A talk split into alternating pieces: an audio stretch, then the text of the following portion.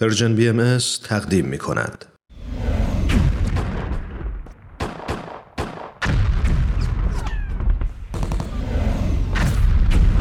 معماران صلح.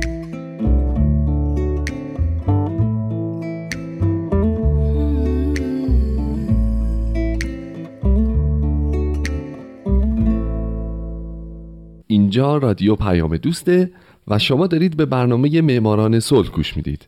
لطفاً این برنامه رو به هیچ وجه از دست ندید.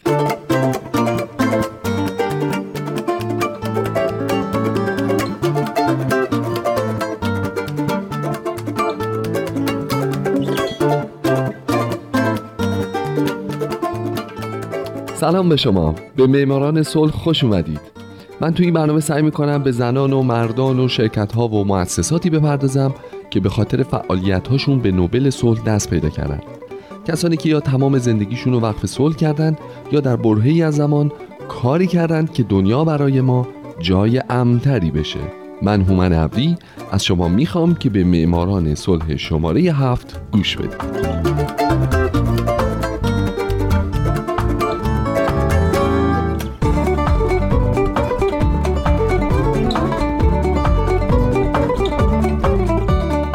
این هفته سال هزار و نهصد و پنج میلادی، بارونس برتا سوفی فیلیسیتا فون سوتنر.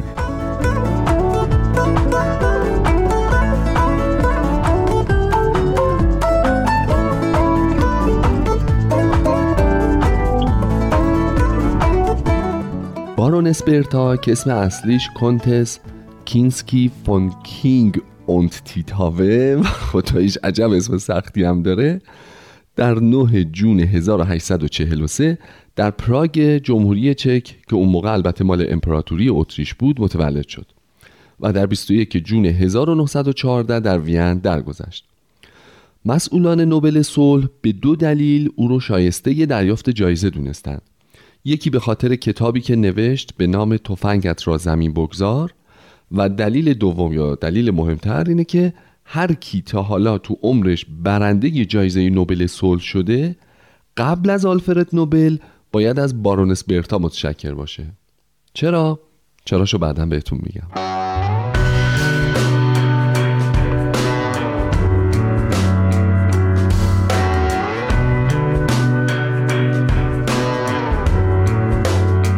همونطور که گفتم بارونس برتا یا همون کنتس کینسکی در پراگ متولد شد. پدر سپهبادش رو هیچ وقت ندید چون قبل از اینکه به دنیا بیاد پدرش از دنیا رفته بود. از طرف مادری هم نوه یک کاپیتان سوار نظام بود. کلا خانواده کله گنده‌ای بودن و برتا توسط مادرش و تحت حمایت یکی از اعضای دربار اتریش طبق ارزش‌ها و رسوم نظامیگری بزرگ شد و در نیمه دوم زندگیش دقیقاً مقابل همین رسوم ایستاد. او تا سنین نوجوانیش زبان و موسیقی خوند، کمی به خوانندگی و اپرا مشغول شد، تمام عمر اهل مطالعه بود و زندگی اجتماعی و مسافرت لذت می‌برد.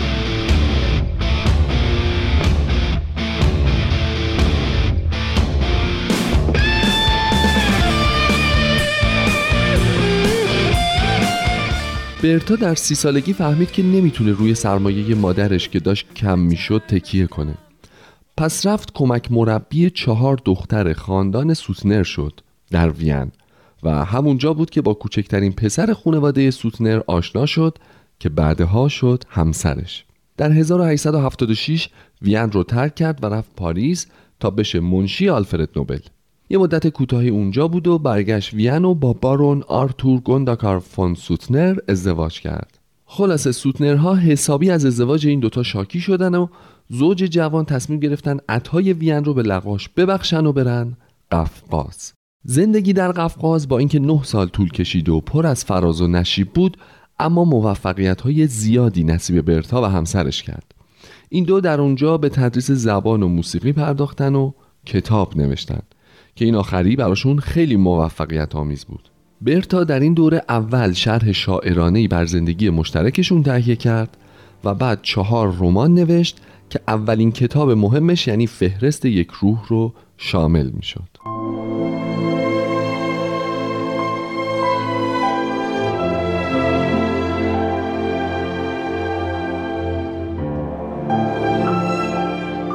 بعدتر برتا فون سوتنر، اولین زن برنده نوبل صلح که در سال هزار و نهصد و پنج این جایزه رو دریافت کرد، کتاب تفنگت را زمین بگذار رو نوشت که قهرمان زن داستان از تمام دهشت‌های جنگ زجر می‌کشه، جنگ‌هایی که در زمان خود نویسنده در جریان بود. کتاب که در اواخر سال هزار و هشتصد و هشتاد و نه چاپ شد، بسیار تأثیرگذار بود و برتا بعد از این کتاب شد رهبری فعال در جنبش صلح و بخش عمده‌ای از زندگیشو صرف نوشتن درباره صلح و شرکت تو کنفرانس ها و نشست ها و انجمن های بین المللی صلح کرد.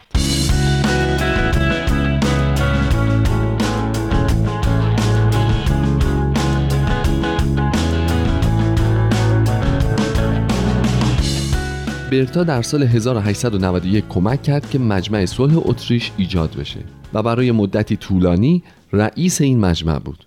در هزار و هشتصد و نود و دو به همراه ای اچ فرید نشریه صلح Die Waffen nieder رو راه انداخت و تا هزار و هشتصد و نود و نه سردبیر این نشریه بود و بعد تا زمان مرگش در نشریه Friedens-Warte که فرید سردبیرش بود نظراتش رو به طور منظم می نوشت.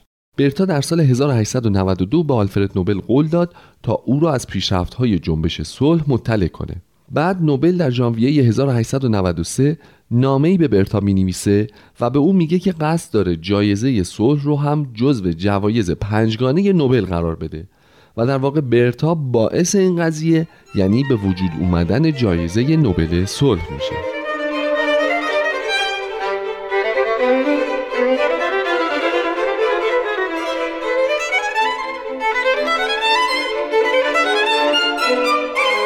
برتا و همسرش در این سالها تلاش کردند تا ایده تشکیل دیوان بین المللی دادگستری رو با مقالاتی که می نوشتن و سخنرانی هایی که داشتن عمومی کنند. اما همسرش در سال هزار و نهصد و دو درگذشت و برتا دچار حزن و اندوه فراوان شد. اما مصمم به کاری بود که انجام میداد و مهمتر به قولی که به همسرش داده بود تا در این راه گام برداره.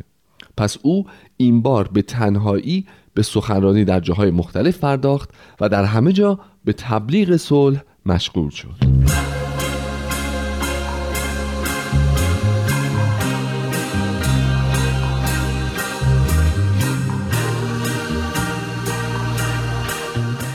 برتا در سال هزار و نهصد و پنج و بعد از دریافت نوبل صلح نقش برجسته‌ای در کمیته دوستی آنگلو-ژرمن ایفا کرد.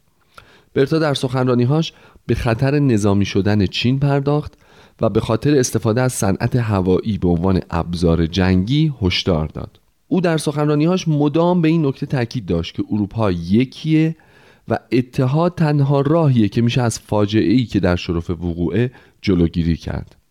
او در آگوست هزار و نهصد و سیزده در حالی که شدیداً بیمار بود در کنگره جهانی صلح در لاهه سخنرانی کرد، جایی که او را با لقب فرمانده کل جنبش صلح شدیداً گرامی داشتند.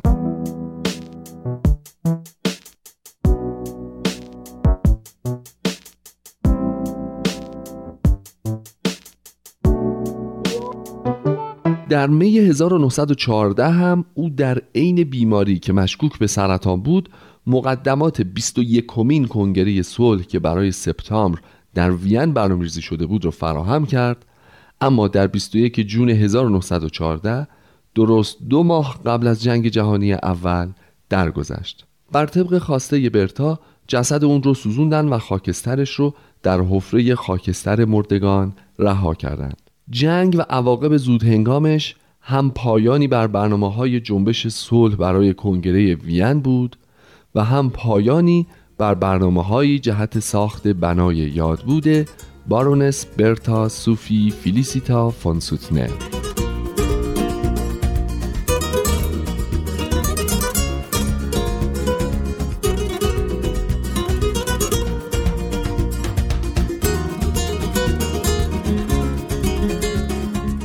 شنوندگان عزیز، داستان زندگی بارونس برتا برنده نوبل صلح در هزار و نهصد و پنج رو شنیدید.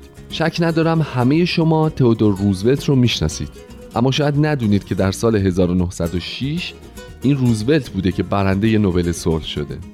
پس برنامه بعدی معماران صلح رو از دست ندید.